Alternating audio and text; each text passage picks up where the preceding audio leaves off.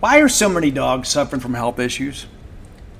Actress Katherine Heigl, who's helped save over 16,000 dogs through her personal foundation, says they're seeing more issues than ever with dogs' joints, odors, and their health than ever before.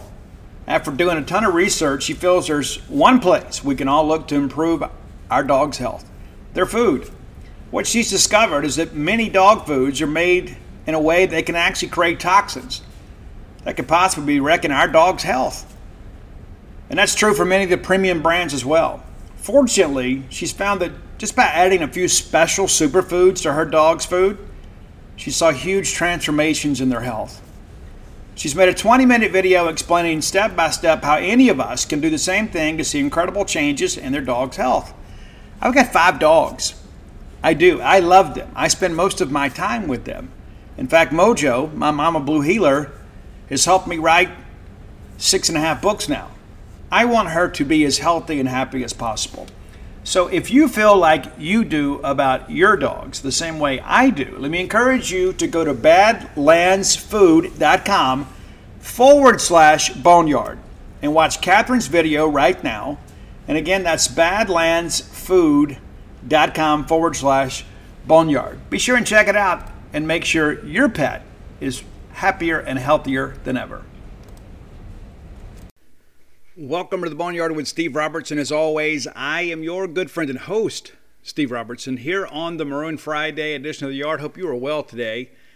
I'm wearing maroon. I hope you are as well, even though we're not playing a ball game this weekend.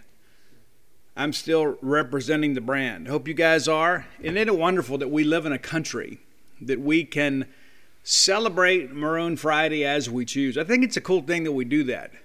I think it's lost its luster just a little bit you know, years ago, you know, we'd we tweet out pictures of people celebrating Maroon Friday, and we've kind of gotten away from that. I wish we would get back to that, to be quite honest with you. I think we should be proud of the Bulldogs. I mean, shoot, we're national champions. Want to share with you a couple things too. You know, baseball scrimmages are going on. Uh, yesterday, Logan Tanner uh, kind of jammed up an ankle sliding into second base. I suspect he's done for the fall no reason to expect him to miss any time once we resume practice. But uh, that happened yesterday. Of course, we're covering all the scrimmages. Matter of fact, Gene went over to Sanford uh, last weekend while we were all in College Station. Well, I say all of us, not many of us, but well, we were all celebrating a Texas A&M win. The fine folks at genespage.com were covering the baseball scrimmage out there. So I understand Logan Tanner is at the World Series game today in a boot so he is not participating. But again, wanted to get that out there to you because that you know it's out there. I guess some people are aware of it. But the bottom line is we don't expect him to miss any time. Not exactly sure what we're looking at as far as recovery, but um, you know, plenty of time between now.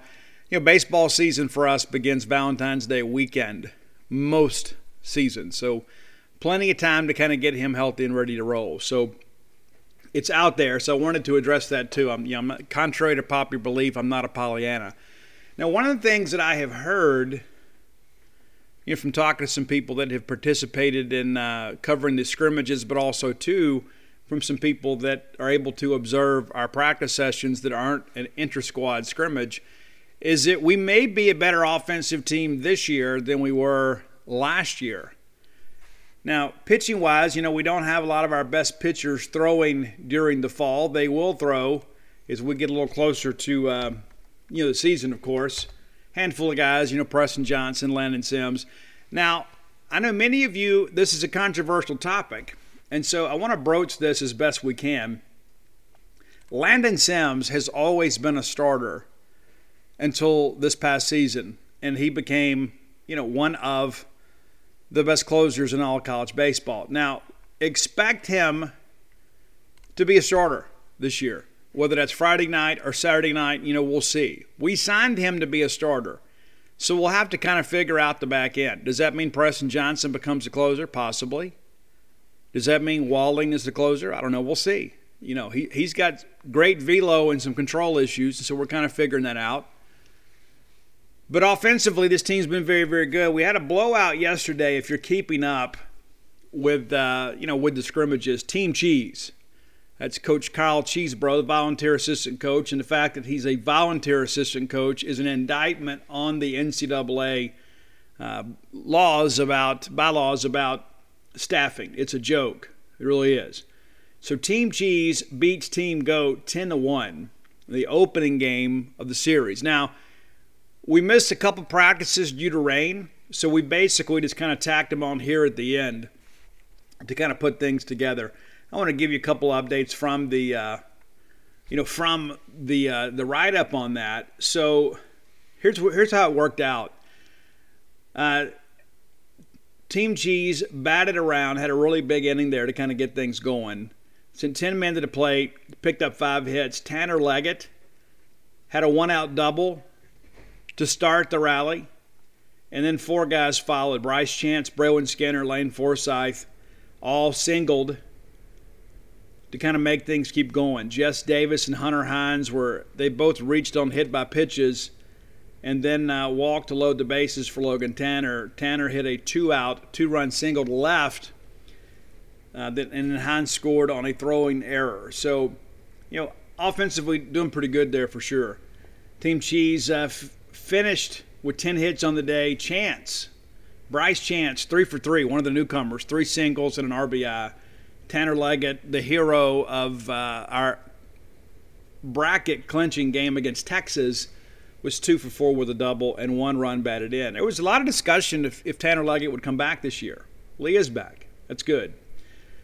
Uh, Gautreau's team had one run on the day, and it was a pair of doubles. Kellum Clark and uh, Luke Hancock, you know, back-to-back doubles. Hancock, Brad Cumbest uh, led the team going two for three apiece. So again, we've got some good things going. Brandon Smith with a with a good outing yesterday. Stone Simmons was the pitcher of record uh, for Team Goat, and so that that second game is ongoing now. So a lot of good things happening with Mississippi State baseball. I'm I'm going to go ahead and say this, you know, because I believe I've got a pretty good finger on the pulse of Bulldog baseball. We're going to be right in the thick of things again for a top eight national seed. We are now. Can we get there? I think it boils down to pitching you know, if Landon Sims goes to the weekend as an SEC starter, well, he's probably going to get you six or seven. Then you got to find a way to kind of bridge the gap there at the end. And so I know that that is something that will be of concern to many of you, but I think it's important that we kind of get that out there today to be prepared for that as we begin to push towards a February season opener. Full schedule has not been announced just yet. We kind of know what we're going to do uh, conference wise, that's already been announced. But uh, I, I, like this team.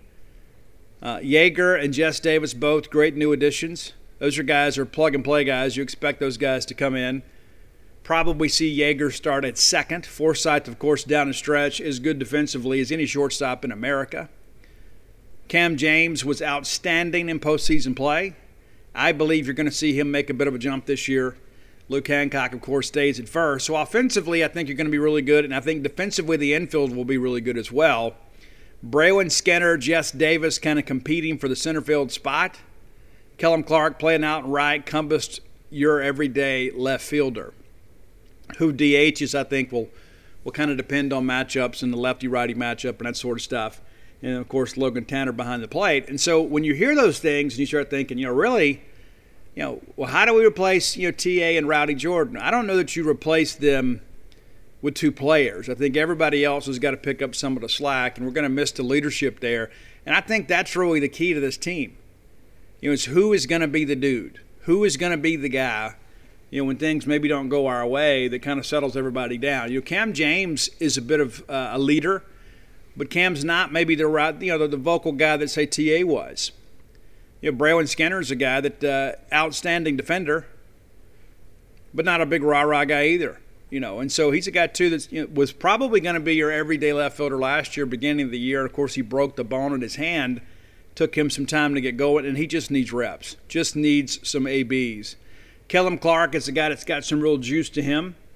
That's a guy that I think you can kind of build an order around. And so, how this thing kind of comes together and gels I think we're going to have a lot of power in the lineup this year. And we say we didn't have a lot of power last year. We were worried about power from the right handed part of the plate, you know, with Jordan Westburg and Justin Foscue moving on.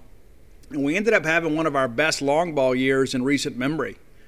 If I'm not mistaken, one of the top 10 years in home runs in Mississippi State's history, if I'm not mistaken. And that's, you know, in the new era of new bats and new balls. So it's not, you know, guerrilla years. So again, I think this team will be able to score some runs. I think this team is going to be able to pitch pretty well too. I think it's just a matter of kind of figuring out roles. And listen, we got arguably the best pitching coach in America Scott Foxhall. Nobody did a better better job managing pitchers last season. It was all this criticism early in the year that I don't understand why Fox and letting these guys go deeper in the ball games. And you saw what happened at Ole Miss. You saw what happened at Vanderbilt and other places, Alabama, Arkansas, in some respects a lot of those guys lost pitchers, you know, and we lo- do lose Riley Self, but you know Riley was a guy too that uh, you know was probably pitching as well as he has pitched since his freshman year in 2020, and then has the year kind of taken from him. But uh, you know we lose him, and I hate to say it this way, but it wasn't a major loss. And uh, again, that's no criticism of Riley. He just know, wasn't quite what he was when he was an All-American as a freshman. But uh, the reality of it is is that we're going to return a nucleus of players that know what it takes to win it all. And then you bring in, you know, winners like Jess Davis and RJ Yeager, and you begin to realize, you know what, offensively, this team has what it takes to contend again. They really do. It's all going to boil down to pitching. And we talk about that all the time. Every team that gets production from the bottom third of the order and can identify a third starter generally puts themselves in a position to win a top eight national seed designation. You know, last year we kind of were by committee on Sunday and then figured it out, and had Houston Harding down the stretch. Be nice if we had him this year, right? You know, but his age, you know, the fact that he'd been going to school forever and a day, you know, he was ready to make a move. And so we wish him the absolute best. But uh, feel really good about this team, feel really good about our prospects, and feel really good about the opportunity to see a lot of postseason baseball at Dudy Noble Field come late spring, early summer. I want to thank our good friends at Bulldog Burger Company. I really love that place. They, listen, I was a fan of Bulldog Burger Company long before they sponsored the show. And so when they approached me and said, Hey, I'd like to work with you guys, I'm thinking, man, this is so great because I like to identify with winners because I consider myself a winner. And so I, I, don't go out there and hitch my wagon to people that don't do a great job. And that's what you have at Bulldog Burger Company. A great company a great brand that produces great products at a great price. You can't beat it. Bulldog Burger Company, three great locations to serve you. The flagship right here on University Drive in Star Vegas, Gloster Street there in Tupelo. What a fine building that is. And then the brand new one. Run by Ian Few there on uh, Lake Harbor Drive, the Ridgeland Flowood area. You'll, you're going to enjoy it. You will. Go by, check them out. Have the spring rolls for the appetizer. They'll make you and everybody around you better looking. We all need more of that. Get that chocolate shake to go. And maybe if you're not in the mood for a burger, maybe everybody else is like, yeah, I want a hamburger. Let's go get the great restaurant quality hamburger. It's only available at Bulldog Burger Company. You can have the sweet heat chicken sandwich. You can have the BLT salad. You can get it fried or grilled. So if you're a little bit health conscious, maybe you're watching what you eat these days, you can still go to Bulldog Burger Company and have some healthy options. Go check them out today. Bulldog Burger Company, the place where people go to meet. M E A T. All right, we met with Mike Leach yesterday. It's a little different. You know, if we did it on Thursday, and like all week, I've just kind of felt weird because one of the things that I love about football season is how regimented things are, right? We play a game on Saturday. Sunday's either a travel day or kind of a rest day. You get caught up. Monday we get Leach. Tuesday it's you know it coaches and or players. Wednesday and or players. Thursday is kind of a rest day, and then Friday, of course, uh, you know high school football and all that good stuff. Or it's a travel day in many respects. But uh, this week it's been different. You know, like every day I ask, what day is it? What, what, what do we have going on today? Well, we get Mike Leach yesterday, and Coach was in good spirits. They we did not practice the early days of this week. Your coaches were on the road. I know they went down to Mississippi Gulf Coast Community College. I know that, uh, let me think here for a second. Let's see. Eric Mele, the running backs coach, went and saw Jackson Cannon did some recruiting over in the state of Georgia. Steve Spurrier Jr. did some Gulf Coast stuff. Stopped in to see Lucas Taylor, Mississippi State commitment down there at St. Paul's.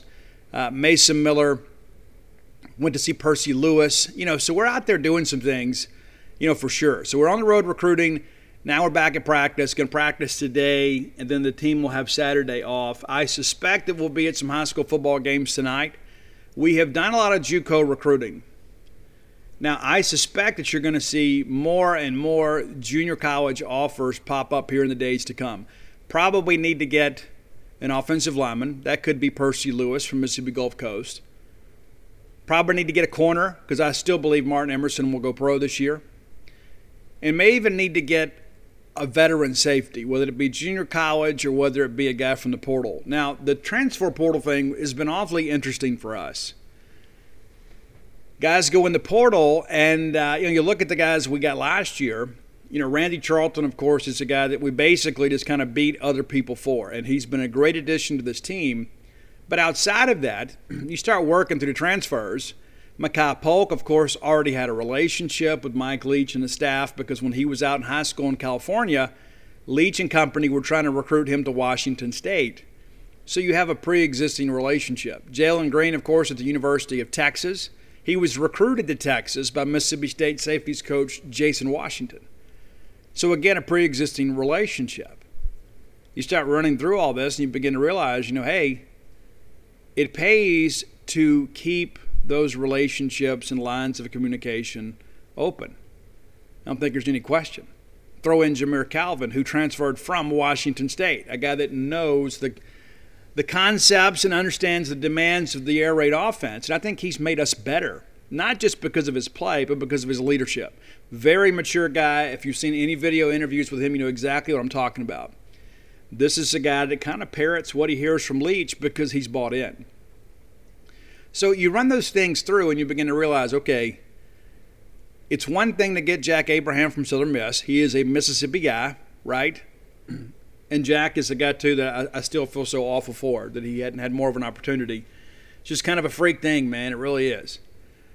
But the reality of it is, Will Rogers is playing well. He's playing well. But the guys around him, as Mike Leach says, have gotten better. You know, I've been on the radio several times this football season, and people always say, well, you know, Will Rogers, what do you think? Guys, I think he's playing well. And I think in many respects, I may have been the only person that thought that. You know, you had a handful of drops, you had some bad protection. At times, he was holding the football. You know, Will's not immune from some of the issues we had offensively. We were still putting up big numbers. We just weren't finishing drives. But as Mike Leach said yesterday, you know, a lot of people are kind of attributing, hey, Will's made a jump it's not really that Will has made a jump because I believe Will has played pretty well the whole year. He's had a couple of interceptions that are, you know, pretty inexplicable. But outside of that, been good with football. You know, one of the, one of the most proficient passers in, in college football. But now all of a sudden the line is playing better, and I don't think the line has played poorly. I think the line has been really well, played really well the last couple of weeks in SEC play. And let's be honest, when you look at the fronts they faced at LSU and A&M, two of the best fronts they're going to see all season, and yet they show some improved play, I think bodes well for that home stretch once we get through Alabama, right? Wide receivers have gotten better. Wide receivers catching the football. Yeah, we had a couple drops at A&M. And as many times as we throw it, we're probably going to have a drop or two a game. I hate that, but that's just kind of the reality of life. You'd like to get to a situation where every time that the quarterback throws the ball on target and on time – that we make a catch. Doesn't always work that way though. And so you begin to see Will, you know, Will's getting credit. Oh, he played his best game of, of uh, his career last weekend, and that may be true. But I don't think it's necessarily because he elevated his play. I think he's been pretty consistent throughout the year, you know, save a couple plays here or there. But the reality of it is, is you're getting better protection, and your wide receivers know where to go. And as Mike Leach says, they know where he's going to throw it and when he's going to throw it. And so as a result, you go on the road and you win a big, big ball game. And it was a big ball game. And of course, you know, there's always a typical thing when Mississippi State wins. Either we get lucky or the team wasn't good in the first place. Uh, there was nothing lucky about that win last weekend. Nothing lucky about it at all. If anything, we had some bad luck late. We had that bad holding call on Dollar Bill Johnson. It wasn't a holding call. We had a false start penalty on Charles Cross where nobody moved. So we had some bad luck, but we were able to overcome that. And like all of you, I've been a Mississippi State fan all my life. And so when we began to have that type of, you know, that resistance, you know, from the football gods, I, I began to think for a second. I know how this thing's going to end. I've been here too many times. A and M's going to go down the field and kick a field goal, and you know we'll put together a drive, and you know we won't we won't be able to finish it, and we'll lose. And I hate that I feel that way. I, I do, But we've all been there before. We've all seen that movie before, which is why I think it makes that finish that much more important. Because the natural order of things is that, hey, Mississippi State played really well and they should have won, but they didn't win. Kind of like how we all felt against Memphis and LSU. We should have won, but we didn't win. And so we learned to win one of those ball games where maybe perhaps we weren't getting the breaks late. And I think that bodes well for our confidence as we begin to move forward with this thing. And so you Leach touched on those things. He did also mention too, you know, we're playing a lot more of the younger guys this week, allowing those guys from the scout team to get some scrimmage time in. And so, yeah, and it didn't speak a lot about the young quarterbacks. Paul Jones did ask him, and he mentioned Sawyer Robertson and Daniel Greek, but he also mentioned uh, Jake Ware from Tupelo, saying he's done some nice things. You know, Mike Leach is one of those guys, too. Once you're on the roster, you know, he doesn't really discriminate between scholarship guys or walk ons. Just ask Wes Welker. And so if you can play, you're going to play. And so, not that I expect Jake Ware to unseat Sawyer Robertson down the stretch, but I think it, it goes to show you that you know we're getting pretty deep into the depth chart in these practices and repping these guys and letting them get some practical experience. So that's good stuff. I also asked Leach myself about, you know, listen, coach, you have beaten some top ranked teams. How do you prepare? How do you get your team mentally prepared to go play against a team that has that mystique? And his very simple answer is you just go do your job. That's what you tell everybody. Just go do your job. It's difficult. It's difficult because you know I, I give Sylvester Croom you know some uh, credit for a, a, lot of things. One of the things that he said that's always kind of stuck with me is, you know, we got to play the guys on the field, not the stickers on the helmet. And that happens sometimes. We start thinking, oh well, this is Alabama, so they should win. Listen, guys, I expect Alabama to win just because the talent differential is so expansive. I don't expect us to get beat the way we did last year. I just don't. And, you know, maybe I'm kidding myself, but I listen. I expect Alabama to win. They'll probably cover, but I don't think that we're going to get this absolutely destroyed in that ball game. I don't. I don't know that we'll be close enough to make it interesting in the fourth quarter. Don't know. But I think that we are a better team than we were last year. And people remember too, it's like a lot of people were clamoring for Will Rogers to start, you know, when we got ready to go play last year at Alabama. And that would have been a mistake. You don't want the guy making his first college start on the road, you know, against uh, you know the beast that is Alabama. But he did get in the ball game, and that's the thing that I go back to. I've had this discussion several times, even with some of you guys. You know, the only game that we have played in under Mike Leach that we weren't quote in the ball game in the fourth was Alabama. And you could make an argument too. We never really got off the bus at Kentucky. Defensively played pretty well in that ball game, but that was just kind of one of those weird games. But that Alabama game, we get beat forty-one nothing. But outside of that, you know, we've been in some ball games this year and last year, and that's coaching. There's so much of that too that we know. There are a lot of people that have criticisms of coaches that's really just kind of rooted in emotion. But the facts of the matter are this is under Mike Leach, we have been in the ball game with rare exception in the fourth quarter. So we are playing meaningful football in the fourth quarter. Sometimes we've come back to win. Sometimes we've lost. But the reality of it is is we don't quit. Now Alabama, we didn't quit against Alabama. They just beat us. They're just that much better than us. It was 17 nothing after the first quarter, 27 nothing at the break. You remember all that?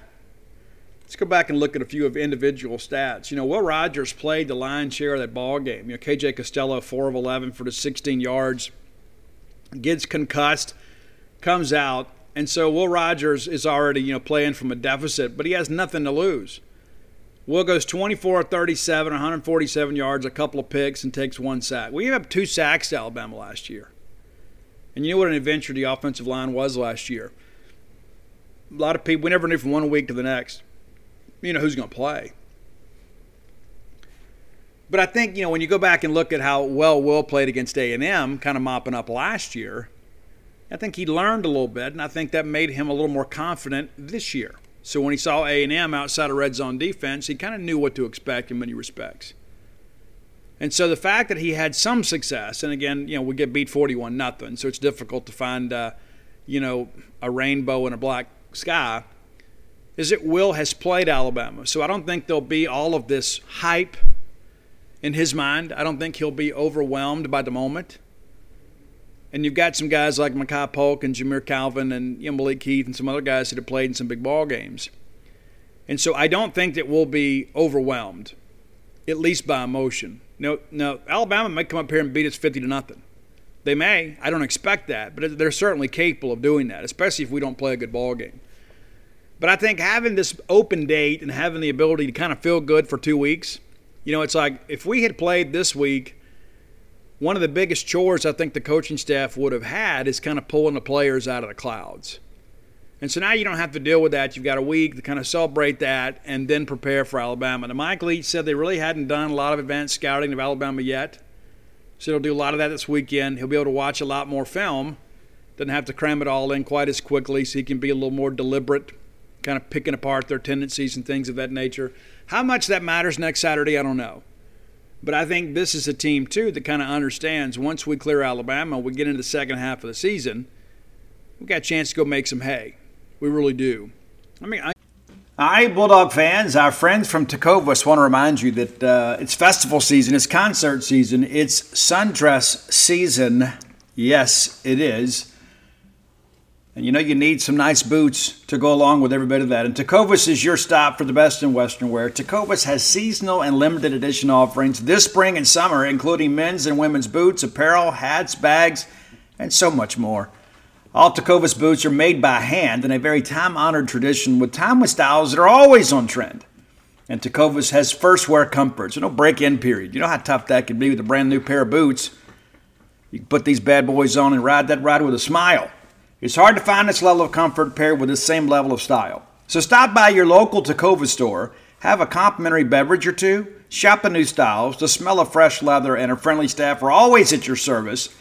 Many stores even have leather custom branding to make your boots truly personalized.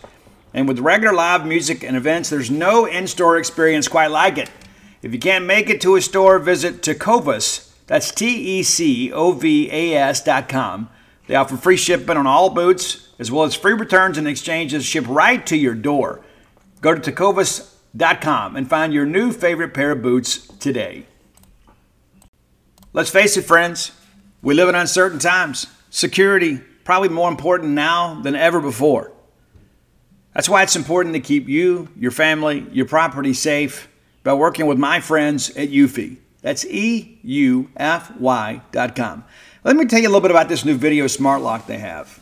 It's super cool because basically you get a three in one security system here. You can have everything on just one device instead of having the outside of your house look rather tacky because you got all kinds of stuff out there. It's not just about your security, but convenience. No more concerns about losing keys. You can assign passwords to your family members, and you can see who's kind of coming and going. Got that immigrated camera too. Uh, it's easy to install. You can set it up with just a Phillips screwdriver. You know, you don't have to go to a class on how to use power tools. No drilling required. You get keyless entry. You don't have to worry about fumbling with the keys when you're getting back with a, an armful of groceries, right? How convenient is that? That in and of itself is a great benefit. You get fingerprint recognition. It's unlocking. Got that AI self-learning chip. So the more you use it, the more accurate it's going to be. You don't have to worry about the battery. It's got a rechargeable battery that can last around four months and you get a notification before it runs out so you don't have to compromise your family security. You got passcode unlocking, remote control, 2K clear sight, camera. You can see who's at your door. You see these videos online all the time. Don't you think it's time for you to set something up so you can have the peace of mind of knowing that you don't have people constantly going in and out of your property? There's no monthly fee. Unlike other brands that charge you a monthly fee, you can have your recordings locally and never have to pay for storage. How cool is that? It's convenient, it's safe, it's a must have for your home today. If you already have like a video doorbell, you know sometimes people want to come and steal your, your doorbell. You don't have to worry about with, that with this. All right, so let's be sure to visit Eufy Video Lock. That's E U F Y official.com forward slash video lock. And it's time for you to gain control of your door. Again, that's Eufy. E U F Y. Again, I'm, ex- I'm excited about the season. I think the Texas A&M game, in many respects, saved the season because if we're staring two and four right in the face, there's going to be a lot of fan apathy. There may be some locker room issues. I, I don't know that for a fact, but you know, I mean, it's only human nature to think, you know, hey, you, it's difficult to maintain a buy-in. You know, when you go three and seven last year in regular season, and now you're two and four, and you only got the one uh, non-conference game left to go on the schedule. That's the FCS game with Tennessee State. But then you start working through this thing and say, okay, well, hey, we're three and two. We could be three and three at the midway point, and every game on the schedule that's remaining is winnable. I share with you guys on Wednesday show, and I still believe this. You know what you saw last weekend is what you're going to see most games. I just, I, you know, I don't see us blowing a lot of people out. You know, we might blow out Vanderbilt. We should blow out Tennessee State. We better blow out Tennessee State. But it's you know we get ready to play Kentucky, Auburn, you know, Ole Miss, Arkansas, they're going to be pretty much comparable games to what you saw last weekend because I think all these teams are basically you know, pretty much on the same level. I think there's Alabama, Georgia, then everybody else, and then Vanderbilt. That's how it looks to me, where everybody in that second tier is capable of beating each other on any given Saturday.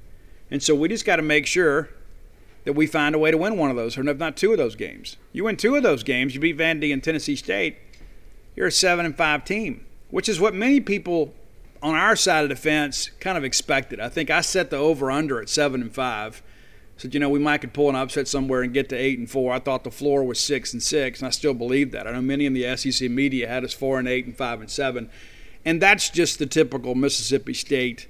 You know, it's like we went through that with Dan Mullen. Even when we were a great football team, well, yeah, well, they had a good year last year, but there's no way. Oh, well, guys were returning, you know, 25 seniors. Ah, yeah, but it's Mississippi State. And so we're still kind of battling some of that bias. But at the end of the day, what they think doesn't even matter. You just go out there and win ball games. You just go win. I mean, how many how many glowing articles did you see about State's win over A&M that wasn't written by people on the Mississippi State beat? It was a big win. Instead, it's like, oh, you know, look at A&M. You know, they're staring 0 3 in the face in the SEC, and they are. And it's not because they're playing Alabama. It's because Mississippi State went in their own backyard and beat them. That's a quality win. Now, is A&M playing up to expectations? They're not. They're absolutely not. But it's interesting. There are a lot of people in the SEC media that spent the offseason hyping up A&M, despite the fact that we had no clue who their quarterback was going to be and that matters in this league. It does. Expecting their defense to be really good. What were they, fourth or fifth in the country in pass defense? And then State went and threw the ball all over them. All over them last weekend. And so, you know, we're all learning, and this game is evolving as the season kind of unfolds. And so, I just kind of enjoy taking it week to week. Now, I'll be honest with you, I don't have a game to cover tomorrow, so I'm going to watch a lot of college football that I don't have to write about. We'll talk about it on Monday. But I'm going to get up, watch College Game Day, and I'm going to watch Ole Miss and Arkansas play, and I'm going to watch Auburn and Georgia play, and I, might get done watching football about 2 in the morning when the Pac 12 games are over. I'm going to enjoy watching college football this weekend, and I hope that you guys do as well. It's a great time. I wish it wasn't quite so hot, though. I mean, it's, we're you know, coming up on mid October, and it's like 90 degrees around here. I mean, come on, guys. Really? You were teasing me here a few weeks ago. We had these nice cooler temperatures in the uh, mid mid to high 70s. A little that fall crisp breeze in the air. Thinking, man, we've turned the corner. Now I can't even go to town and get something to eat without getting all sweaty. It's ridiculous. But here we are. All right, let's get into today's top 10 list brought to you by closewithblair.com. That's B L A I R, Close with Blair. I've known Blair a long time. He is a friend of mine. I would not funnel business in his direction, your business, if I didn't believe in him, I didn't trust in him. And here's the thing you don't have to take my word for it. Over 20 years in the industry, in the top 1% close ratio nationally. Works for Fairway Mortgage Company. That's not a fly by night subprime lender, that's the real deal. And you've got their ace gun going to work for you. A guy that's seen every loan possible, whether you're just waking up to the realization, you know, one day I'd like to own a home, or perhaps you're in a home looking to refi. And that's kind of the focus of things right now. You know, with building materials kind of being, uh, you know, escalated in price due to all the supply chain issues, maybe you want to go do an addition to your home, or maybe you want to consolidate some debt. Now's a great time to refi while rates are low. And with this challenging economy that we're in right now, you can expect those rates to soar in the months ahead. That's what many of the experts are expecting. So rather than wait around for that, why not get your home equity working for you? Visit closewithblair.com. And by being a loyal Boneyard listener, he is going to make a, you know, kind of throw you guys the Ken Folks discount. You know, many of you know me, know Blair. And so we like to keep it in the family. If you mention to Blair, either by text or email or over the phone, that, hey, you know what, Blair, I'm coming your way because I heard Steve talk about you on the boneyard. He's going to pay for your appraisal. That used to be a $300 value. These days, there are many appraisals that are going for five and 600 bucks. So that's not an unsubstantial fee. Blair's going to take care of it for you. That's simple. Give Blair a call today or text at 601 500 2344. That's right. 601 500 2344. Looking to refi, looking to buy, looking to get a second mortgage, he can handle all of it. No lawn too big or too small. My guy can take care of you. Blair Chandler at closewithblair.com. Okay, so you know I ha- I lived through some great eras in music. I guess I'm an old guy, and uh, it's better than the alternative, right? It's better to keep on living. It's L I V I N G, living. And so there there has been a revisionist history, kind of about, I guess you could say, kind of the rise and fall of uh, of hair metal. You know, and, and that term is almost you know, it's disrespectful in many respects because you know a lot of those bands, like bands like Tesla, are kind of lumped into that. Tesla was a great rock and roll band. You know, bands like Dokken, they were great hard rock bands.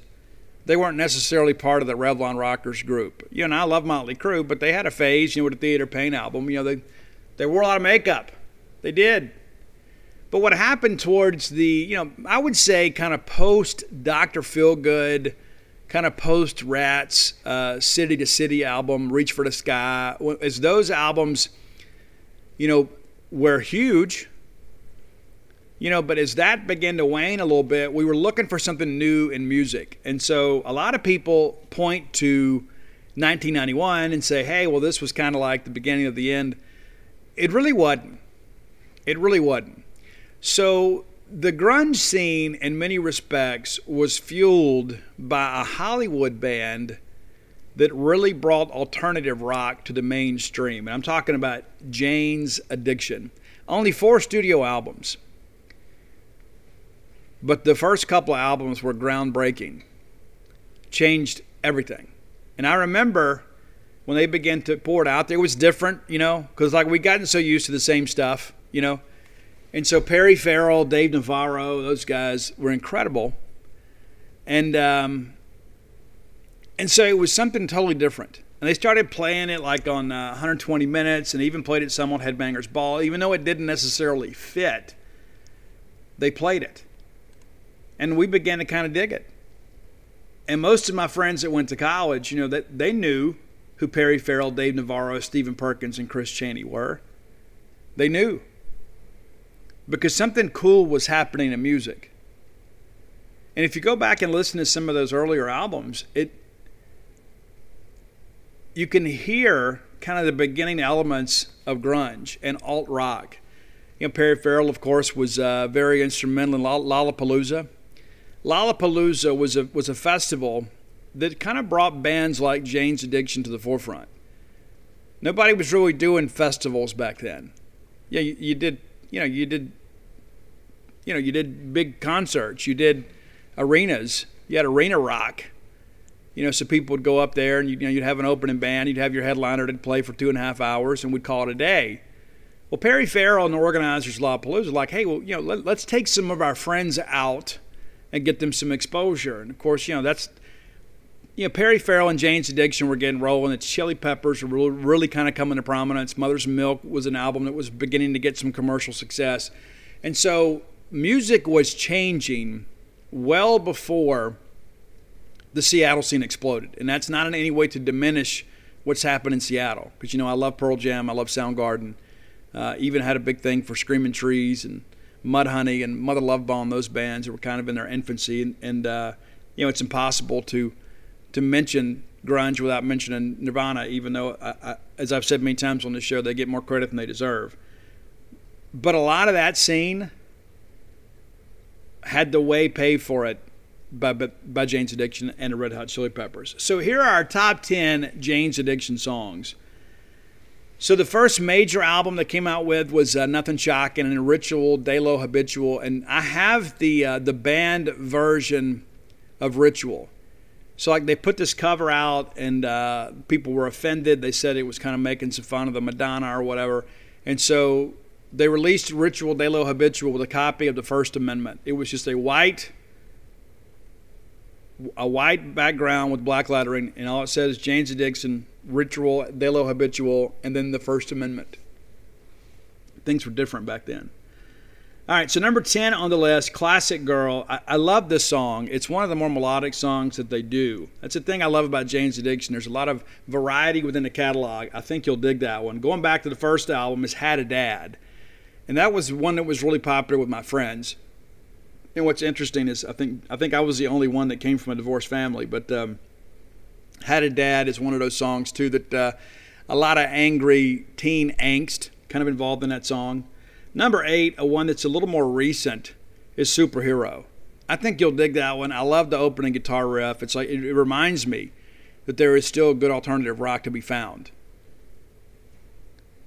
Number seven, Just Because. That's another one that uh, probably many of you haven't heard. Many people say, well, you know, Steve, I was in the Jane's Addiction when I was in college. You know, they, have released a couple of albums since then. They've had a couple of reunions. A lot of it fueled by money, for sure. But the reality of it is that they still produce good music. Number six, Ocean Size. That's another. That's a classic one. Like if you ever go see Jane's Addiction play, they're gonna. It's always gonna be in a set list. People love that song, and, and as well they should. Number five is a song about addiction, and it actually is uh, one of the first songs they wrote as a band. As Perry Farrell was forming Jane's Addiction, he was trying to find a name for the band, and so one of his housemates was Jane and uh, she was a heroin addict. And so one of the friends suggested, hey, let's do Jane's heroin experience. And Perry felt that that was not mysterious enough, so they just called it Jane's Addiction. And there's a song called Jane Says, and it's about a conversation that he had when she was you know, trying to kick heroin. And um, it has become a bit of a uh, anthem for people in, uh, in recovery and for people that are in active addiction it goes back a ways for sure. Number four, and this is a song, I don't think this was ever released as a single, but it is one of the more amazing songs in the alternative rock family of all time. And it's a song called Three Days. If you've never heard this song, you owe it to yourself. If you don't listen to anything else on this list, go listen to Three Days. It is an absolute masterpiece starts, builds, builds, builds, explodes, and then fades. And it is beautiful. It is absolutely beautiful. Three days. Number two, and I think the, the, the, top three, I think we can all agree they're the top three. It's just a matter of what order we put them in. Maybe I sold out a little bit because I went with, um, you know, I guess the songs that were a little more accepted commercially. But uh, one of my favorite Jane's Addiction songs, and it is number three, is Mountain Song. And I actually have the Soul Kiss uh, VHS somewhere around here. I just don't have anything to play it on. It was kind of the making of that video and kind of like the story behind the song. I love that song. I love the guitar on it. I think Dave Navarro is an absolute virtuoso when it comes to all alternative rock guitar. That's one of the better ones. Number two, Stop and this is like I think Dave. I think we can kind of give Dave a lot of credit for for kind of bringing uh, this guitar sound into modern rock, and I, I give Stop a lot of credit for it because the way this thing starts, it's almost like he's playing a wah pedal, almost playing it backwards, but he changed and kind of created a new alternative rock sound. A lot of people began to mimic Dave Navarro. He was Dave is he's he's more than just the guy on Ink Master. The reason he's on Ink Master is because he was an accomplished musician that's extremely intelligent, but also too a guy that uh, is a tattoo enthusiast. But uh, you know, Dave spent some time with the Red Hot Chili Peppers, recorded the One Hot Minute album with them, and then got kicked out of the band because he was back on heroin. But uh, I understand now he's living a life of recovery and doing exceptionally well. But it is impossible to ignore Dave Navarro's influence on what we now know as alternative rock because he was the guy. You go back to him and like John Frusciante from the Peppers, those were the guys. Those were the guys that really changed the direction of alternative rock music without question. Number one, you probably already know it, right? It's been Caught Stealing, which is unlike anything else in the catalog. It almost didn't make the album. They changed it up. You got the dog barking, all kind of crazy stuff in there, and it was a huge runaway hit on MTV. I would say the video made this song so much more commercially successful because I think people saw the Jane's Addiction was really kind of a playful band too. It wasn't all just heroin and you know despair. You know there was a lighter side to Jane's Addiction and Perry Farrell, and Perry Farrell is a musical genius. He just hadn't done enough.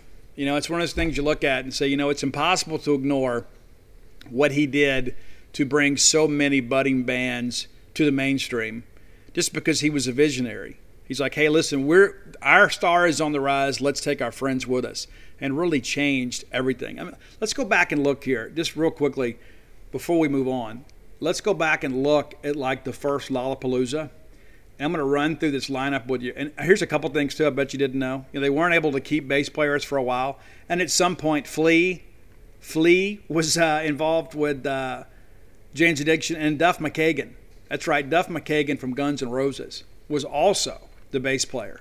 That's when uh, obviously they were on, you know, hiatus with Guns N' Roses. But uh, so yeah, some some awesome, awesome, awesome bands. So Lollapalooza, the very first one, four day music festival in Chicago, and then it later became, you know, a touring event. But um, pretty crazy how this all thing came together. And so, so Perry Farrell was a co-founder of this deal. Let me find the uh, you know the lineup because we did a Lollapalooza last year didn't quite work. And, and who knew what Lollapalooza was? But uh, let me find this lineup and just kind of run this thing through you, uh, just because I think you'll be interested you know, to kind of, you know, some of these, some of these bands that became very, very mainstream after this.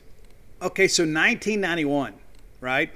And this is when many of you were just kind of getting into this, right? This alternative rock thing in 91. The main stage, of course, Jane's Addiction, Siouxsie and the Banshees, Living Colour, Nine Inch Nails, Ice T and Body Count, the Butthole Surfers, the Rollins Band, Violent Femmes, and Fishbone. Now, I don't know if you know all those bands. Uh, I loved them. I, I did. I thought every one of those bands were extremely important. Now, uh, the side stage, Othello's Revenge, and there were a couple other smaller bands. So that was the first one. But it really exploded in 92. So 92, here's the main stage. Chili Peppers, Ministry, we talked about them recently. Ice Cube, Soundgarden, the Jesus and Mary Chain, Pearl Jam, and Lush. The side stage, listen to this. Rage Against the Machine, Tool, the Jim Rose Circus Sideshow. I don't know those guys at all. Of course, they had some theatrical groups. Shark Bait, the Arch Belly Dancers, Archie Bell Dancers, excuse me. Porno for Pyros, Basehead, Cypress Hill, House of Pain, uh, Arson Garden, Seaweed Seam, Green Magnet School, the Booyah Tribe, Stone Temple Pilots, and many, many, many others. Temple the Dog. And so you begin to look at all this, and it's like you kind of understand how groundbreaking all this was.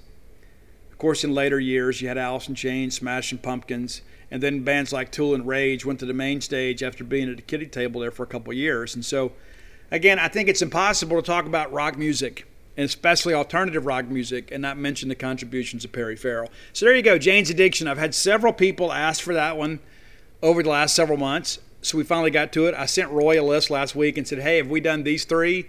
No, we haven't. Okay, that's our week.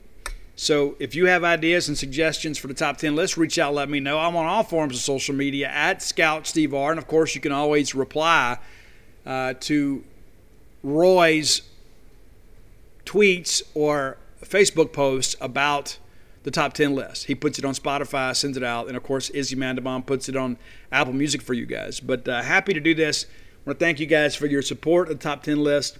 Let me remind you, too, if you hadn't done so, go to dogpilethebook.com and order, pre order your copies of Dogpile the Book. All pre orders will be signed. If you request, they'll be personalized. You got to put that in the notes section. You can't message me. I'm not going to remember. I'm just telling you now. And so we've already had a couple thousand people already pre order A lot of people are saying, hey, Steve, I want to wait to a book signing. I understand that, but let me tell you this there's no guarantee. There's no guarantee with the way the supply chain is. So we make an order, they come back and said, hey, we're not going to be able to do that many by Christmas. So here's the number we can do. Well, of course, we'll do subsequent printings because we're going to continue to sell this book in the years ahead. But if you want it for Christmas, the best thing to do is to pre order through the website, dogpilethebook.com, or through a participating vendor, whether that be Lemuria Books, Book Mart and Cafe, and many of those people like that that uh, you guys are familiar with, Turnrow, uh, your favorite bookstores. I would encourage you to take care of that. Do not delay. I was telling somebody this yesterday. Here's what's going to happen is we're going to get like two weeks before Christmas, and they're like, "Oh, I want to get that book," and everybody's going to be sold out, and people are going to be tweeting mad things at me. I have no control over that. I'm telling you now, if you want to ensure that you have a book from the first printing, you need to go through dogpilethebook.com. I'm telling you now.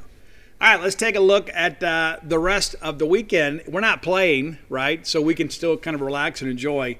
Uh, this segment of the show brought to you by CampusBookmart.net. They carry my books too. You can order that right with your order today when you go order all your Mississippi State merch. You can order Flim Flams, Dark Villains, Alpha Dogs, even Blooms of Oleander from them. How about that? So if you've been looking for Blooms of Oleander and said, I don't want to do a special order, you can just kind of lump that in with all your Mississippi State hoodies and stuff. Standing man, Miss Kathy Brown, everybody up there will take care of you because in their minds, you're family. If you can't make it to town to go see them, let me encourage you to visit them on the World Wide Web at campusbookmart.net. And by being a Lawyer Boneyard listener, we'll give you a phrase that pays. That's BSR, which stands for Beautiful Steve Robertson. And that'll get you free shipping on all orders over 50 bucks. Any order less than $50, absolutely incomplete. Again, that's campusbookmart.net, promo code BSR. So it looks like there is a great day of football in front of us. I'm excited. You should be too. Because we can watch game day and then we can turn on Arkansas at Ole Miss at 11. And then we won't be done with SEC football until somewhere around 11, maybe midnight. And then we can watch Pac 12 if you want. So we don't even have to leave the couch all day, except maybe get a drink and hit the head, right? I mean, it's just as simple as that. We're not going to be looking for anything to do tomorrow. A lot of great football. So let's start with Arkansas at Ole Miss. I actually picked Ole Miss to win this game because number one, it's at home, right? Number two, I think there is a subplot to this that is rather interesting. You know, last year, Matt Corral absolutely imploded on the road at Fayetteville against Arkansas. Barry Odom and them got just baited him in interceptions you and I both know Matt Corral is a better player than he was a year ago. It, whether we want to admit it or not, that's the reality of it. He is a better player. He will be better equipped now that he has seen what, how Barry Odom wants to defend him. Now, Barry could change some things up. I suspect that you're going to see a lot of drop eight in this ball game. And I think Arkansas is athletic enough as a front up there; they can neutralize some of the Ole Miss running game. There's some talk that Jerrion Ealy may not play, and of course there's a, you know there's a guard that's out. Jonathan Mingo still battling a foot injury. I mean there's you know Ole Miss is missing some pieces, and so I may be out on a limb here a little bit, but I just like Ole Miss at home. You know this has been a wild series over the years. I mean it really has been. There have been some years too that you think you know Ole Miss should roll over them, and they don't. That's part of the deal. You know because it kind of became a bit of a rivalry you know, when Houston Nutt came to uh, to Oxford, you know, and uh, and so some of those games were not very good. You know, some of those we expect them to be, but there have been some other ones that are legendary. I mean, some of these overtime games between Arkansas and Ole Miss. I mean, it's like, of course, you like it when Ole Miss loses, but you know, I go back and I think about, you know, some of these, you know, was it six, seven overtime games? I mean, it's insane to think about that. And so looking at the you know recent history between these two, you know, Arkansas wins last year 33-21. And then that broke up a two-year streak, you know, 18 and 19. And the Fighting Matt Lukes, hey, they beat Arkansas. Well, prior to that, Ole Miss had lost four in a row to Arkansas. Four in a row. Remember that one in 14? You remember that the Mississippi Mayhem year, and then Arkansas beat some 30 to nothing? And so Ole Miss has won two of the last seven.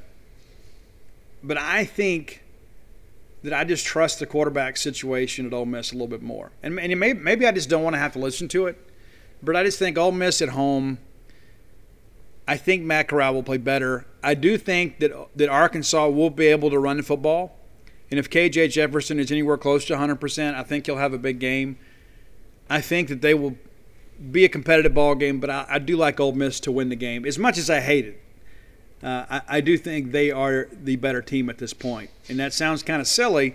People say, "But Steve, Arkansas beat Texas and Texas A&M." Yeah, I, I don't know how, how how good those wins are now in hindsight. Honestly, you know, Ole Miss hadn't really played anybody either, so it's kind of a toss-up between two teams that are pretty equal and comparable in talent, and one of them's playing at home. So we're going to go with Ole Miss. Vanderbilt will go to Florida. Man, can you imagine how miserable a week it's been in Gainesville this week for Dan Mullen and that staff? And it's like you got to get up to play Vanderbilt. You know, you you blow the game last week. You have the lead. The field goal's blocked, a return for a touchdown. You have a chance inside the 20 in the final two minutes, and you can't finish the deal. You can't tie the game. And for all intents and purposes, you are out of the SEC East race. You're out and then you got to go play Vanderbilt. The good thing is it's home, but you know as well as I do that that doesn't necessarily mean good things. Not that Florida's in any danger of losing this game. I think it's just the reality of it is is that Georgia is just that much better than them. Florida is on the cusp of missing a New Year's Six bowl. A lot of people last year, you know, they got destroyed in that bowl game last year against Oklahoma. A lot of people thought Florida would be right back in the mix. They're three and two and one and two in the league right now. Of course, the loss to Alabama, you don't hold that against them.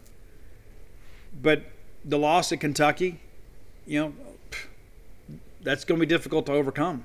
There's no question about it. But let's just run this thing down here. You know, so they get Vanderbilt, that's a win. Then they got to go to LSU, and who knows? Who knows? Then you get Georgia at Florida. Georgia should win that game handily. So that, that gives you three losses.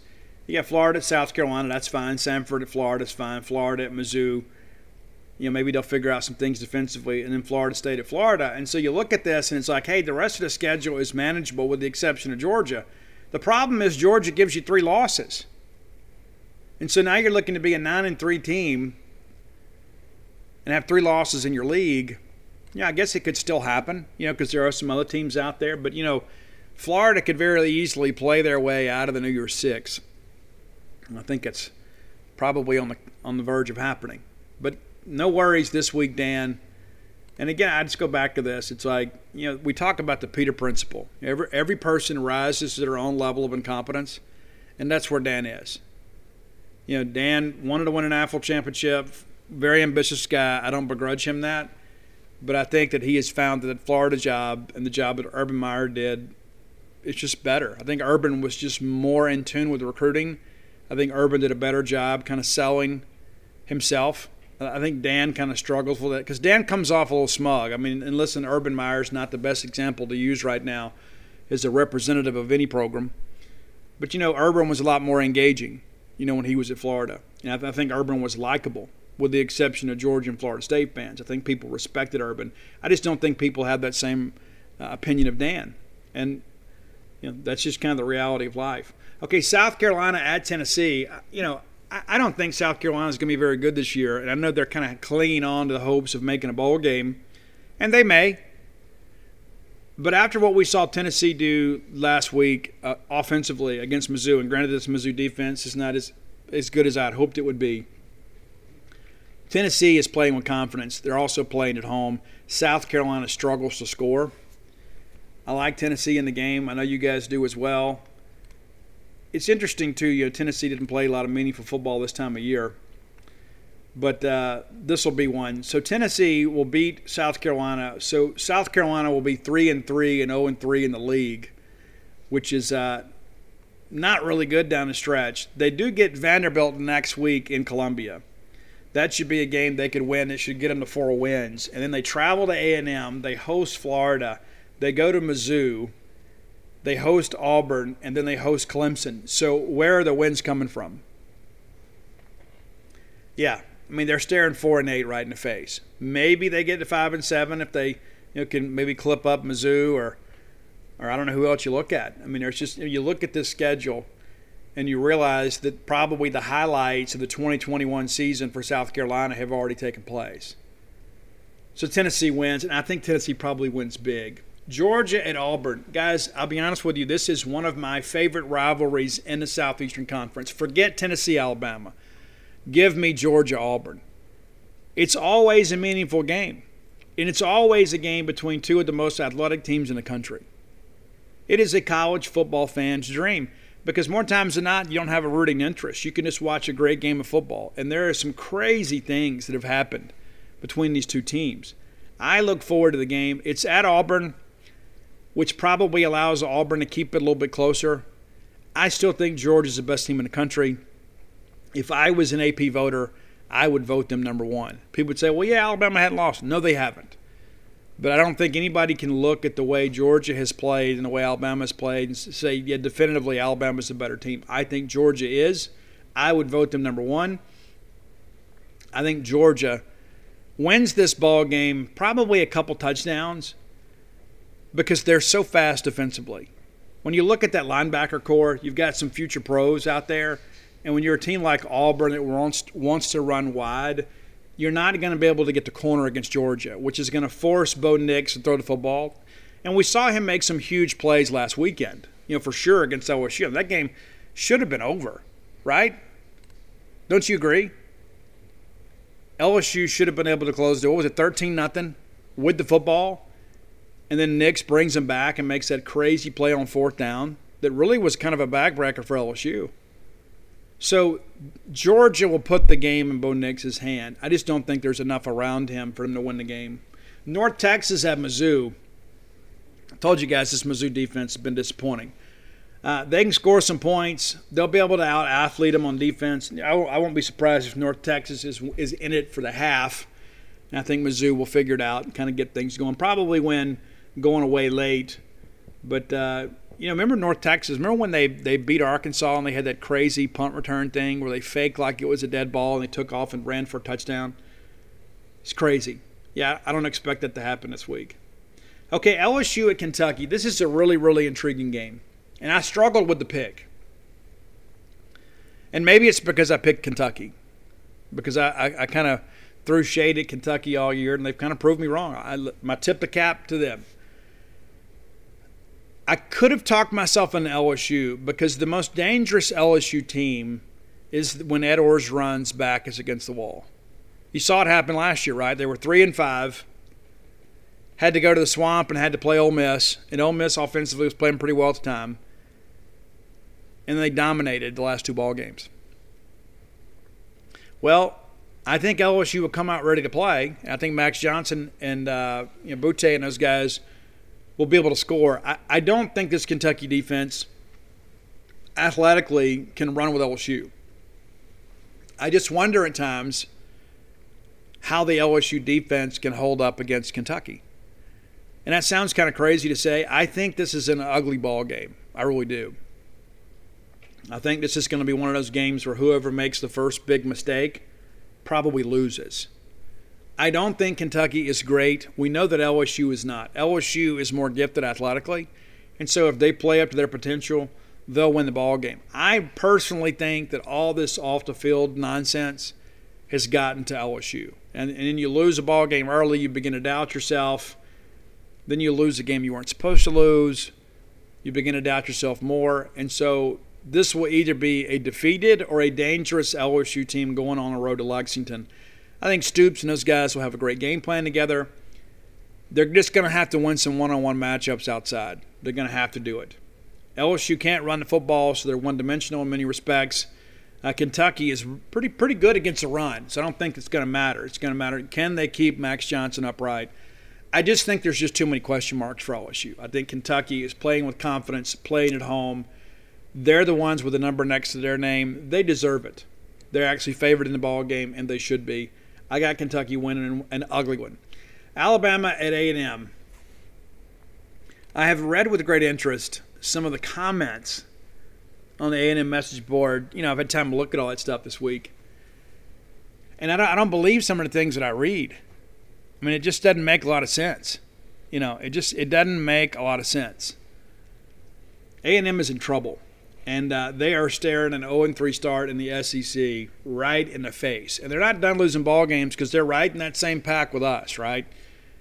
Well, if you don't play well, you're going to get beat. You're not talented enough to overcome kind of mediocre play. I read some guy, and, and I guess it's the Message Board Genius Twitter account, shared one of these. One A&M guy says, you know what, maybe we've been playing possum last couple weeks. We've been sandbagging against Arkansas, Mississippi State, and it cost us, and we're going to unleash our offense on Alabama. Hey, good luck with that, Tex.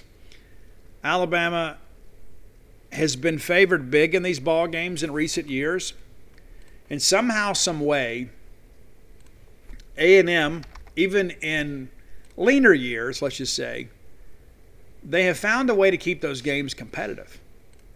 And those are the things that I look at. And so I, I won't be surprised if you look up and all of a sudden this game is close. Alabama may lead 10 points or more. A&M has not defeated Alabama since Johnny Manziel did it in Tuscaloosa in 2012. Since that time, here are your scores. 49 42, 59 nothing. Yeah, that, that, will get you going. 41 23, 33 14, 27 19, 45 23, 47 28. And then last year, got after them pretty good, 52 24. And so, yeah, I mean, so the margin of victory, Alabama has put them away late, but they've been in these ball games for at least a half. I don't think they will be in this one, but I won't be surprised if they are. I just think Alabama is rolling, and I think they smell blood in the water. I didn't. I'll be honest with you. I, I, watching that Alabama Ole Miss game on replay, I didn't think Alabama played exceptionally well.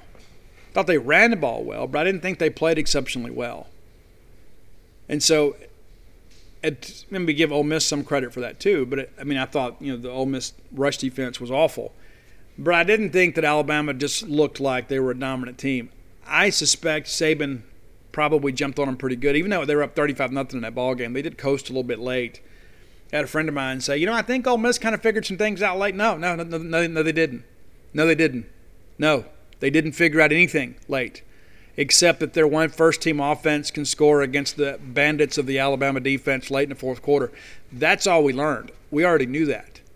So no, they didn't figure anything out. I think Alabama will probably figure out that Nick Saban expects better of them to finish ball games and not just coast to a finish. And so I think that we'll see probably a more emphatic Alabama fourth quarter this go around. But again, we like Alabama. So run down the winners for you. Probably will go to script. And last weekend, I was the only person to pick Mississippi State to win, so I gained a little ground. So let's go Ole Miss over Arkansas, Florida over Vandy, Tennessee over South Carolina, Georgia over Auburn, Mizzou over North Texas, Kentucky over LSU, and Alabama on the road over A&M. I, I don't know that anybody could really argue against many of those. I think it's a pretty straightforward week, you know, with the exception of maybe LSU and Kentucky. That that's a that's a toss up, but I just, I mean, how can you have any faith in LSU at this point? I don't think you can. All right, final segment of the show brought to you by Portico. And uh, if you were hoping to move into phase one, you have waited too late. Phase one now completely sold out. In fact, three lots in phase two have been sold. So this is the focus for you now. Rather than wait for them to build a house and say, oh, you know, I, well, I love it, except no. You can go pick out your lot and pick out your floor plan and kind of get this thing going. You're not going to be in there for the holidays. You're going to be in your current house for the holidays, but you can begin to look forward begin to think about, you know what, hey, I've always wanted to live in Starkville. I've always wanted to move back to Starkville. Now you can. And whether it be your primary residence or perhaps an investment property or just your ball game weekend retreat, Portico's the way to go. Very easy to get to. You turn off of 82 on a 12. You take that first right on Pat Station Road. Next thing you know, boom, you're in Portico. If I was moving to Starkville now, Portico is where I'd move. 1.1 miles from campus. How can you beat that? and it's on the backside of campus. It's over by the neighborhood market. It's the residential side. You don't have all the craziness and hustle and bustle of campus, and we love that. But it doesn't mean that we'd want to live amongst that all the time because we're old now, right? We don't we don't want to live in a cotton district. We want to live in Portico. So check it out. Call our friend Brooks Bryan. You guys know Brooks. If you don't, you should. Brooks, uh, former Diamond Dog, loves Starkville, loves Mississippi State, trying to make Starkville a better place to live, and also to give you guys some nice places to choose from as you begin to choose. Maybe be your retirement home. You know, maybe this is it. I'm going to retire in Starkville and call it a day. Or maybe I'm going to move my family to the Golden Triangle and I want to be in Starkville. I want to be near the action. You give Brooks a call. 601 416 8075. Again, that's 601 416 8075. If you're driving and perhaps didn't get the number and you want it, reach out to Brooks on social media or reach out to me. I'm happy to send you his number. Again, that's Portico. Make it your next move. All right, so we don't have a game this weekend, but I wanted to talk about some Bulldog history today. So, the very first college football game that I ever attended, November 1st, 1980, that's right, I actually was there when we beat the Bear. My dad brought me and my brother, it was incredible. But halfway through the ball game, my brother defected to Alabama. He, he, he got caught up in the roll tide cheers, and he was standing up and doing all that. And uh, of course, when the game was over and we won, my dad, Freddie Robertson, said, uh, "Well, Pat, how are you gonna get home?" My brother said, "Oh, I was only joking." Yeah. So, so he had a moment or two there where he was not true maroon. Now he is true maroon now, but I never wavered. Never, in my existence, have I ever wavered when it's come to Mississippi State. And I hope that you can say the same. And so that ball game back in 1980, John Bond became my hero. We've talked about him on the show. We got ready to play LSU. He's the ultimate Tiger killer. But I was so excited about Mississippi State because, like, you know, when Alabama was number one, what had won back-to-back NAFL championships and I guess 27 games in a row, something ridiculous like that, and we beat them. And so I thought, well, hey, this is how things are. Mississippi State is really good. Mississippi State is really, really cool. Well, I think Mississippi State is really, really cool, but that was really more of an outlier. But the reality of it is, I got to witness the biggest win in school history in person.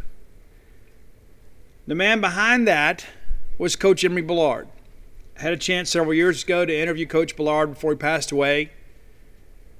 Count that as one of the greatest favors the good Lord's done to me, allowing me to speak to Coach Bellard. It was so much fun.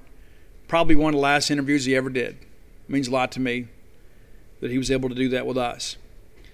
And so, Coach Bellard played at the University of Texas and then transferred to Southwest Texas State. He was considered by many to be one of the most innovative offensive minds in all of college football once he got there. But he kind of perfected his offense as a Texas high school coach kind of like Eric Taylor from Friday Night Lights, right? He kind of kind of worked with it a little bit, kind of massaged it a little bit, and found a way. And he worked his way up. Ingleside High School there in uh, Texas, Breckenridge, San Angelo Central, and then he got a job at the University of Texas. Now, this is where there is some confusion, and there shouldn't be any confusion. There are a lot of people that credit Darrell Royal with the wishbone. That is absolutely incorrect. Darrell Royal hired Emory Bellard to install the wishbone. How about that? And then former, and Darrell Royal also a uh, former coach at Mississippi State too. Left us, went to Washington, ended up at Texas, won three national championships. But he hires Emory Bellard to install the wishbone which, when properly executed, is impossible to defend. There's a lot of offenses that say that. That's true with the wishbone. You got the right quarterback, you got the right skill guys. When run correctly, it's impossible to defend. And then everybody ended up running it. It became all the rage in college football. Alabama ran it.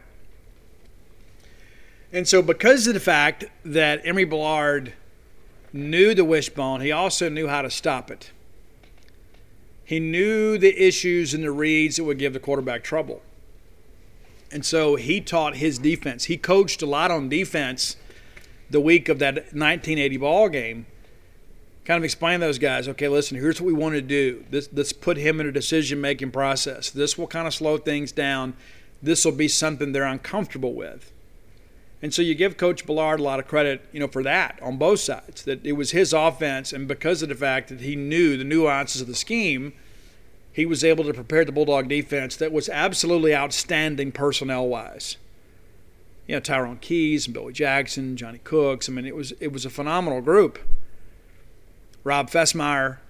You had some guys out there that were, you know, they were bone chillers, man. We did, they weren't just guys that had a good plan. You had future NFL guys out there on the front, so they could compete with Alabama athletically. It wasn't like we just schemed them we had a chance to line up and play with them. And the difference in the ball game was the fact that we had a little more in the tank schematically than they did. And there were a couple times I thought we were going to score touchdowns. We win the game 6 3. One of the biggest plays in that game, I don't think it's fully appreciated, is our guy Dana Moore. We're lining up to kick another field goal to make it 9 to 3. And Alabama blocks the field goal, and it looks like they're going to recover it and be able to take it back. But Dana Moore, little bitty Dana Moore, runs and dives basically into the fray and covers the, the block field goal to prevent Alabama from advancing it. Now the rules have changed a lot since then. You know, you couldn't advance certain things, whatever, you know. And so maybe that is one of those plays, maybe maybe I'm misremembering that. But I know for a fact they blocked it and we jumped on it. I don't ever remember a time when you couldn't advance a block field goal. But uh, the reality of it is, is, is, they did block it, and we recovered. And so late in that ball game, you know, it's like we all kind of wonder what's going to happen. You know, it's kind of like the A and M thing, not to the same magnitude, obviously, because Alabama was a much better team. But you know, they're they're getting ready to put their late drive together, and cowbells are going crazy, and the fans are going insane and we make a big play. You know, that they're passing the ball down the field. The next thing you know, they're in our red zone and we force a fumble. The next thing you know, it's history. And then we still had to run an offensive play. And we didn't we didn't realize this in live action. We found out later that uh, when John Bond was getting ready to snap the last ball, that player from Alabama swatted the snap and so as a result, it kind of went sideways. We jump on it and it's like even if it was a safety, we win the ball game six five, right? But even until the very end, it was never easy for Mississippi State, and it never has been. It never will be. It's important to kind of understand that. When we win those kinds of games, we've got everybody against us the officials, commentators, not that it should matter, for the most part, the media. But Emory Bellard taught us that we could compete.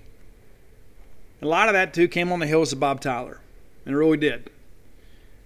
You go back and look at what Emory Bellard did. He, you know, he he had been fired at A and M, or he resigned at A and M in '78. We hire him. He had a decent run at A and M. Uh, he kind of got off to a rough start. He was hired in '72, three and eight, five and six, eight and three, ten and two. They finished 11th in the country that year. 10 and two the next year. They win the Sun Bowl, finish number seven eight and four the next year. They lose the Bluebonnet Bowl, and then they're four and two midway through the '78 season, and he quote resigns. And so we hire him in '79. We're three and eight, and then in '80 we get a, a, kid named John Bond out of Valdosta, Georgia, kid that originally uh, had some roots in Starkville. Leads us to a nine and three record and number 19 finish in the country. We lose to Nebraska in the Sun Bowl. Then we're eight and four in '81. We win the Hall of Fame game against Kansas, finished 17th in the country according to the coaches poll. And then it kind of went downhill from there. Five and six, three and eight. We had so many injuries in '82 that that was a, a team that had a chance to be really, really good. We had some guys we had to replace on the defensive line, but uh, we had some some athletic players who just had some injuries that year, just couldn't figure it out. And then, of course, '83 was uh, kind of an abysmal season for us three and eight, four and seven, and then 85. You know, we come out we're going we're, we're going to win the SEC, and we we go 0 for six in the league. Really difficult year, and uh, Emory was a little testy. You know, late with uh, the media. Like people would ask him, you know, hey, you know, you're gonna be back, you're gonna be back, you're gonna be back. Uh, he said, that's my decision, not yours. But that 85 year, we opened the year in pretty good shape. The final year, of course. We beat Arkansas State and beat Syracuse and we beat Southern Miss 23 20. 3 0 start, and then we lose to number 11 Florida in a respectful game, 36-22. Then we beat Memphis 31-28. So you're four and one. You're thinking, okay, it sets up pretty well for us down the stretch. Uh, we get beat 33-19 by Kentucky. We beat Tulane to kind of give us a chance to you know, to get bowl eligible. And you've got murderers row left. You've got Auburn, Alabama, LSU, and Ole Miss, and we lost all four of those games. Lost all four, and uh, didn't end that well for us at all.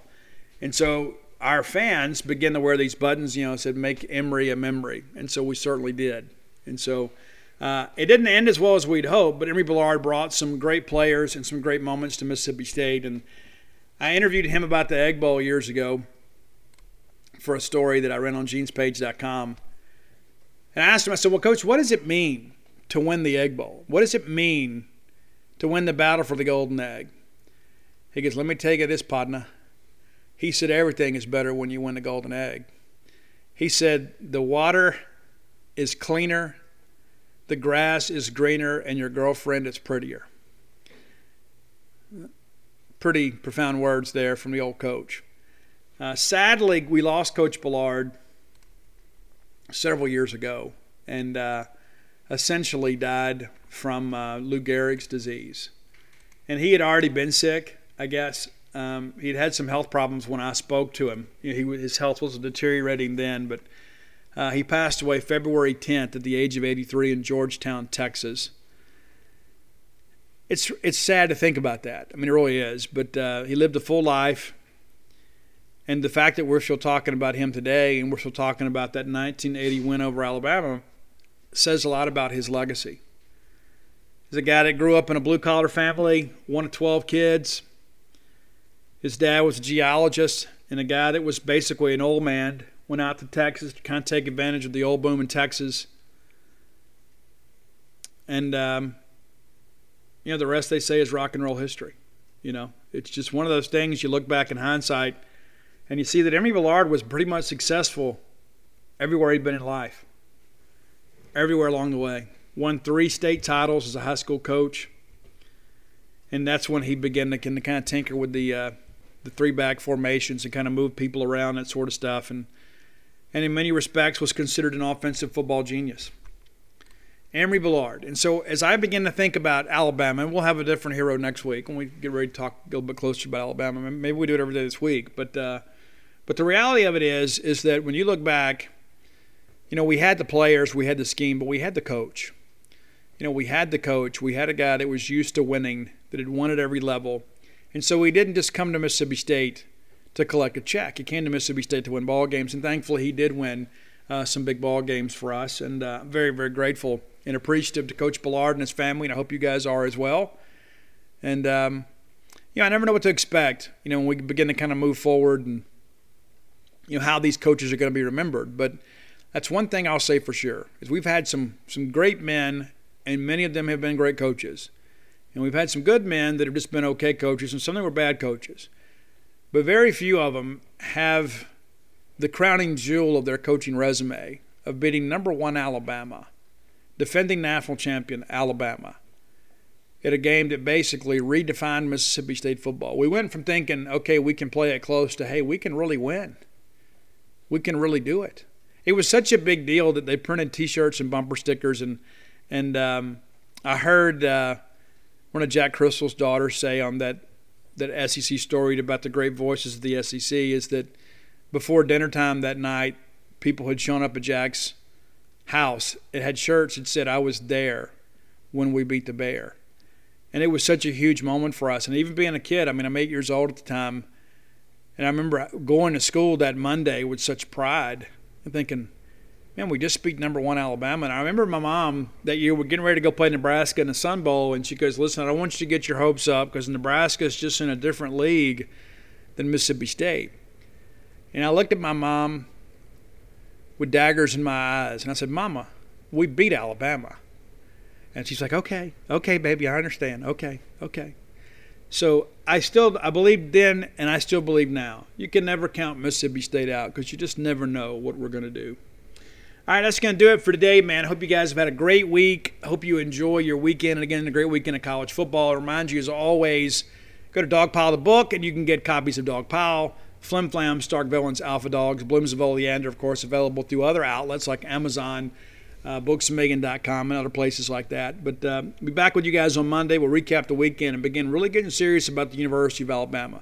Looking forward to that ball game. I don't think it's got to be something that we have uh, to endure. I don't think it's going to be anything that we enjoy but I do think that we can play it a little bit closer than we did last year. And I think I'm eager to kind of see how this team and this offense perhaps are beginning to grow up. It'll be a good litmus test for us, win or lose.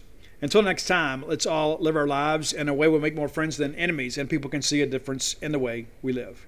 This is the story of the one. As head of maintenance at a concert hall, he knows the show must always go on. That's why he works behind the scenes, ensuring every light is working, the HVAC is humming and his facility shines. With Grainger's supplies and solutions for every challenge he faces, plus 24 7 customer support, his venue never misses a beat. Call click grainger.com or just stop by. Grainger, for the ones who get it done.